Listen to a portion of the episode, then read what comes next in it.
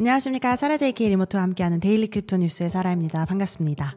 Daily Crypto News는 비트코인, 이더리움, 전 세계 암호화폐 블록체인 업계 소식을 매주 평일 전해드리고 있습니다. 1월 22일 월요일 에피소드 시작합니다. 위기에 처해 있는 암호화폐 대출업체 셀시우스 혹시 기억하세요? 채권 상환 계획에 따라서 지난주 한 주 동안 1억 2,500만 달러 상당의 이더리움을 암호화폐 거래소로 옮긴 정황이 포착이 되었습니다. FTX 그리고 뭐 알라메다 리서치와 많이 연결이 되어 있던 회사인데 어, 아무래도 지금 이 대출 관련된 상환이 정상적으로 이루어지고 있느냐, 이거 관련해서 사람들이 여기저기, 어, 회사들의 자금 이동 상황을 추적을 하고 있습니다. 아캄 인텔리전스 데이터에 따르면 1월 8일부터 1월 12일 사이에 셀시우스가 9,550만 달러를 코인베이스에 이체를 했고, 2,970만 달러는 팔콘엑스로 이체를 했다고 합니다. 하지만 셀시우스는 여전히 장부에 55만 개 이상의 이더리움을 보유를 하고 있고요. 이는 장부 발행 당시 기준 13억 6천만 달러에 달하는 엄청난 가치를 유지하고 있었네요. 1월 5일 셀시우스는 20만 6,302더를 처분을 했고요. 대출 기관은 이 새로 확보한 이더리움의 구조조정 과정에서 발생한 비용 그리고 채권자 상환 이런 준비에 사용을 할 것이라고 이야기를 했습니다. 어, 이에 대해서 시장에서는 2023년 10월에 달러당 0.5까지 어, 이제 채권 회수를 할 수 있다. 이렇게 분위기가 차오르고 있어서 조금 호의적인 반응을 보였었는데요. 어, 왜냐하면 이 정도 돈을 받을 수 있다면 채권자들이 모두 이제 좀 정상화되지 않냐. 이런 가능성을 보았던 건데요. FTX 고객 입장에서는 언제 상환을 받을 수 있을지, end user 입장에서는 이게 정말 상환을 받을 수 있는 거냐, 이런 어, 의심은 아직까지 있는 것 같습니다. 현재 계획에 따르면 2024년에 상환이 차차 시작이 될 거라고 보는데요. 같이 한번 지켜보시죠. USDT를 발행하는 회사 테더죠. 테더는 고가치 암호화폐 그 프로젝트 그룹인 천억 달러 클럽 100 billion dollar 클럽에 진입하는데 얼마 남지 않았다고 합니다. 역사상 이 기록을 달성한 암호화폐는 비트코인, 이더리움, 리플, XRP죠. 바이낸스 코인 BNB 등 4개에 불과한 것으로 보입니다. 현재 시가총액이 950억 달러니까 지금 50억 달러 정도 남은 상태이죠. 만약에 이를 달성하게 되면 테더는 최초의 stable coin으로 천억 달러 클럽에 진입을 하게 됩니다. 일반적으로 암호화폐는 토큰 가격에다가 유통 공급량을 곱해서 시가총액이 결정이 되는데요. 테더와 같은 stable coin은 조금 다릅니다. 바로 USDT라는 stable coin은 1달러, 미국 1달러에 고정이 되어 있기 때문인데요. 각 토큰은 테더의 포트폴리오에 보관된 1달러 상당의 자산, 으로 뒷받침이 되어야 합니다. 그래야지 이제 가격이 유지가 되니까요. 지금 현재는 대부분 이 포트폴리오 안에는 미국 국채가 뒷받침이 되어 있고요. 사람들은 일반적으로는 테더가 일단 실제 미국 달러로 토큰을 상환할 수 있다. 이렇게 1대1로 가격이 유지가 된다라고 믿고 있습니다. 그래서 많이 쓰이는 거고요. 그래서 USDT 토큰은 일반적으로 테더의 포트폴리오 가치가 공급을 초과하는 한 가치가 완전히 뒷받침되는 것으로 간주가 되고 그래서 이제 최근 유동성이 높은 단기 미국 국채로 포트폴리오를 좀 이동을 하고 있는 것 같네요. 다른 암호화폐와 마찬가지로 USDT의 패깅, 그러니까 그 가격을 맞추는 거는 특정 거래소에서는 때때로 좀 달라지기도 하는데요. 이는 물론 어, 당연히 사람들의 좀 경각심을 일으키게 하긴 하겠죠. 근데 이런 상황은 대부분 테더 자체의 기본 가치보다는 그 해당 플랫폼, 해당 거래소에서 유동성이 좀 왔다 갔다 할 때 가격이 달라지곤 합니다. 지난 10월 기준으로 테더의 유통량은 850억 달러고요. 3개월 만에 100억 달러 이상을 발행한 셈입니다. 비트코인은 같은 기간 60% 상승을 했네요. 앞서 말씀드렸던 테더의 미국 국채 소유와 관련해서 어, 미국의 실제 지금 국채 상황은 어떤지 한번 알아보려고 하는데요. 이번에는 암호화폐 전문 미디어가 아니라 일반 미디어에서 한번 가져와 봤습니다. 애틀랜타 연준의 보스틱 총재가 시장의 금리 기대에 반발하면서 국채 수익률이 이에 따라 상승을 했습니다. 10년 국채는 0.039포인트 퍼센트 상승한 4.142%, 2년 국채 같은 경우는 0.003%포인트가 상승한 4.355%를 기록했고요. 예상보다 낮은 주간 실업수당 청구 건수와 예상보다 약간 높은 주택 착공 건수, 어, 이것들이 초반 수익률을 좀 끌어올린 것 같네요. 이후 보스틱은 금리 인하가 3분기 이전에 이루어질 것이라는 회의적인 전망을 내놨는데요. 시장은 오히려 3월에 시작될 것이다. 이렇게 예상을 하고 있습니다. 2024년은 암호화폐 native라기보다는 암호화폐를 지원하는 앱이 주류로 부상하는 해가 될 것이다 라고 예상을 했던 닉 그로스만의 article을 한번 가져와 봤는데요. 닉 그로스만은 유니온 스퀘어 벤처스의 파트너입니다. 암호화폐 내부 그리고 외부에서 다양한 이제 투자 관련 insight를 제공해주고 있어서 많은 사람들이 이분의 article을 읽는데요. 저도 한번 짧지만 아주 강력한 article 한번 가져와 봤습니다. 먼저 crypto native, 암호화폐 native라는 단어가 많이 이용이 되고 있는데 사람들을 이제 지칭할 때도 그렇고 뭐 어플리케이션을 지칭할 때도 그렇죠. crypto native란 암호화폐가 중심이 되는 앱 그리고 경험들을 의미를 합니다. 그래서 현재 진행되고 있는 일의 상당 부분들이 암호화폐를 둘러싼 경제 그리고 탈중앙화 컴퓨팅의 기본 요소들을 가지고 있는 앱들이 있죠. 지난 10년 동안 진행된 대부분의 앱들은 다음에 말씀드릴 몇 가지 종류에 제한되어서 일단 개발이 되었는데요. 먼저 탈중앙 금융, DeFi가 있죠. 그 다음에 채굴이나 검증.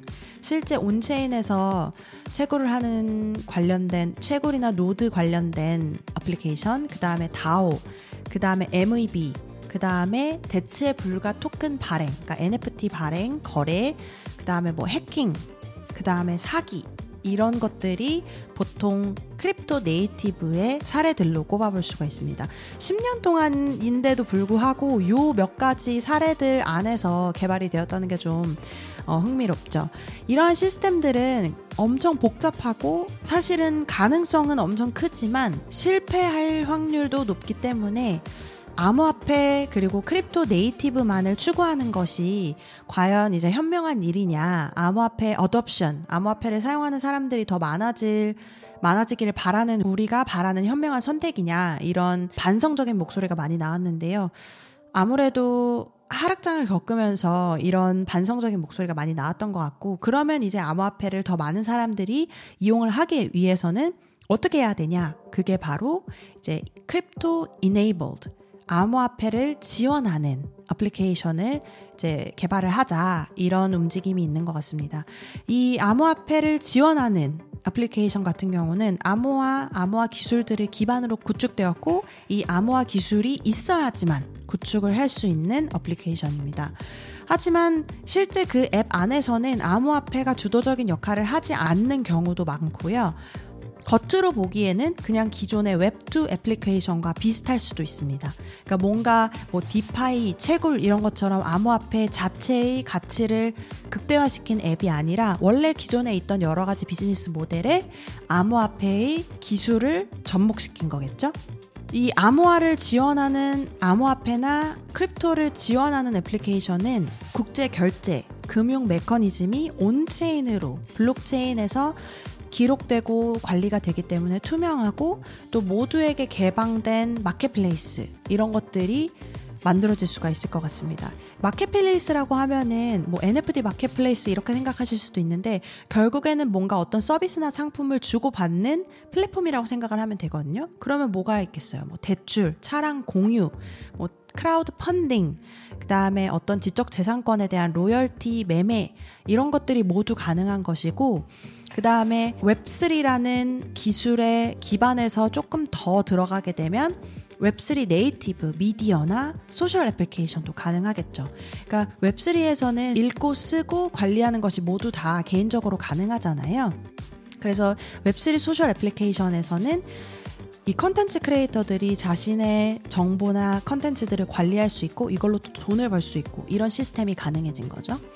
최근에 L1, L2를 통해서 L1, L2 개발을 통해서 빠르고 저렴한 암호화폐 또 블록체인 기술 사용이 가능해졌기 때문에 이런 새로운 애플리케이션이 나올 수가 있을 것 같고 그 다음에 블록체인 하면 투명성, 공정성 이런 것들이 더 강조가 되기 때문에 보안 관련된 애플리케이션도 나올 수가 있겠고요. 그 다음에 사용자 경험 입장에서 암호화폐 native 애플리케이션 같은 경우는 암호화폐를 모르는 사람들은 사용하기가 너무 어렵다 이랬었는데 이런 부분들이 개선이 돼서 클라우드 형태의 지갑 혹은 뭐 private key 이런 것들이 필요하지 않은 계정 추상화 기술을 이용한 월렛 이건 월렛이 있다면 사실 금융 서비스가 들어간 어떤 애플리케이션도 다 사용을 할 수가 있거든요. 그러면 그 금융 서비스를 제공할 때 일반 법정화폐를 이용하면서 또 암호화폐도 지원을 할 수 있는 이런 애플리케이션 개발이 가능하겠죠. 여러 컨퍼런스를 다녀봐도 요새는 특히 단순하게 아, 암호화폐만 중요해, 뭐 블록체인 고유의 기술만 중요해 이렇게 이야기하는 것보다는 암호화폐 외부의 사람들도 암호화폐를 인정하고 이해하고 사용할 수 있도록 암호화폐 기술을 정확하게 구체적으로는 모르더라도 사용할 수 있는 뒷단에서 backend에서 암호화폐를 지원하는 그런 애플리케이션을 개발하는 사람들도 굉장히 많습니다. 그러면 이제 암호화폐 자체가 가지는 뭐 여러 가지 뭐 긍정적이지만 또 부정적일 수도 있는 이미지를 줄일 수도 있고요. 하지만 암호화폐를 이용하고 싶은 사람들에게는 암호화폐를 사용할 수 있게끔 어떤 플랫폼을 마련해 줄 수 있겠죠. 그래서 닉 고르스만은 이런 부분에 있어서의 암호화폐 기술이 사용될 수 있는 일종의 2024년 예측을 한번 해봤네요. 저도 이 부분이 정말 이해가 되는 것이 실제 암호화폐를 사용할 때 돈을 사용할 때도 우리가 뭐 결제 시스템, payment, gateway 이런 것들 기술을 전혀 알지를 못하잖아요.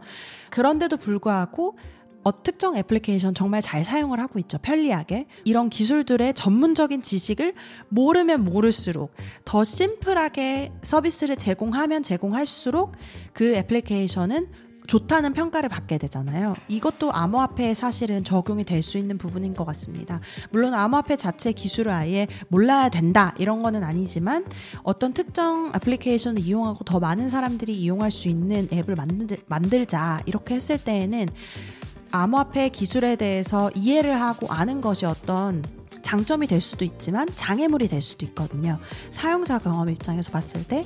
그래서 그런 부분들을 좀 어, 극복을 할 수 있다면 더 많은 사람들이 암호화폐를 더 자연스럽게 쉽게 일상생활 속에서 이용하게 될 수 있지 않을까 이런 생각을 해보게 됩니다. 여러분들은 어떻게 생각하시나요? 실제 암호화폐가 우리 실생활에서 이용이 된다면 어떤 애플리케이션에 적용이 될지 혹은 적용이 됐으면 좋겠는지 이런 이야기들 한번 해봤으면 좋겠네요. 제 이메일 사라 at dailycryptonews.net으로 공유해주세요. 자 그럼 암호화폐 시장 한번 볼까요? 공포와 탐욕 지수를 보시면 55로 탐욕으로 넘어가긴 했지만 아직까지 뉴트럴한 상황이고요. 오늘 소식을 전하는 한국 시간 오후 6시 기준 최고가 1위는요. 역시 비트코인 2.38% 내려간 5,600만 원이고요. 2위는 연파이낸스 2.30% 내려간 1,007만 5천 원이고 3위는 이더리움 2.92% 내려간 330만 원, 4위는 메이커 1.26% 내려간 270만 원, 5위는 BNB 1.14% 내려간 43만 원, 6위는 비트코인 캐시 4.33% 내려간 32만 원, 7위는 에이브 4.93% 내려간 12만 9천 원, 8위는 5.58% 내려간 12만 1천 원, 9위는 일루비움 5.35% 내려간 10만 9천 원, 10위는 비트코인 SV 5.27% 내려간 10만 400원에서 거래되고 있습니다. 이 정보는 빗썸 코리아에서 발췌했음을 밝힙니다. 비트그리로 넘어가셔서 crypto gainer, crypto loser 한번 보시면요. Gainer 1위는 만트라다오. 어, 만트라다오가 아직 살아있는지는 몰랐는데요. 만트라다오 ticker OM이 79.01% 올라간 0.1296달러에서 거래되고 있네요. Crypto loser 1위는요. 이토 프로토콜 ticker ETHO 토큰이 30.16% 내려간 0.0029달러에서 거래되고 있습니다. 오늘 1월 22일 월요일 daily crypto 뉴스 소식은 여기까지 전해드립니다. 여러분께서 이용하시는 팟캐스트 플랫폼 유튜브에서 항상 구독, 좋아요 잊지 마시고요. 내일 다시 뵙겠습니다. 감사합니다.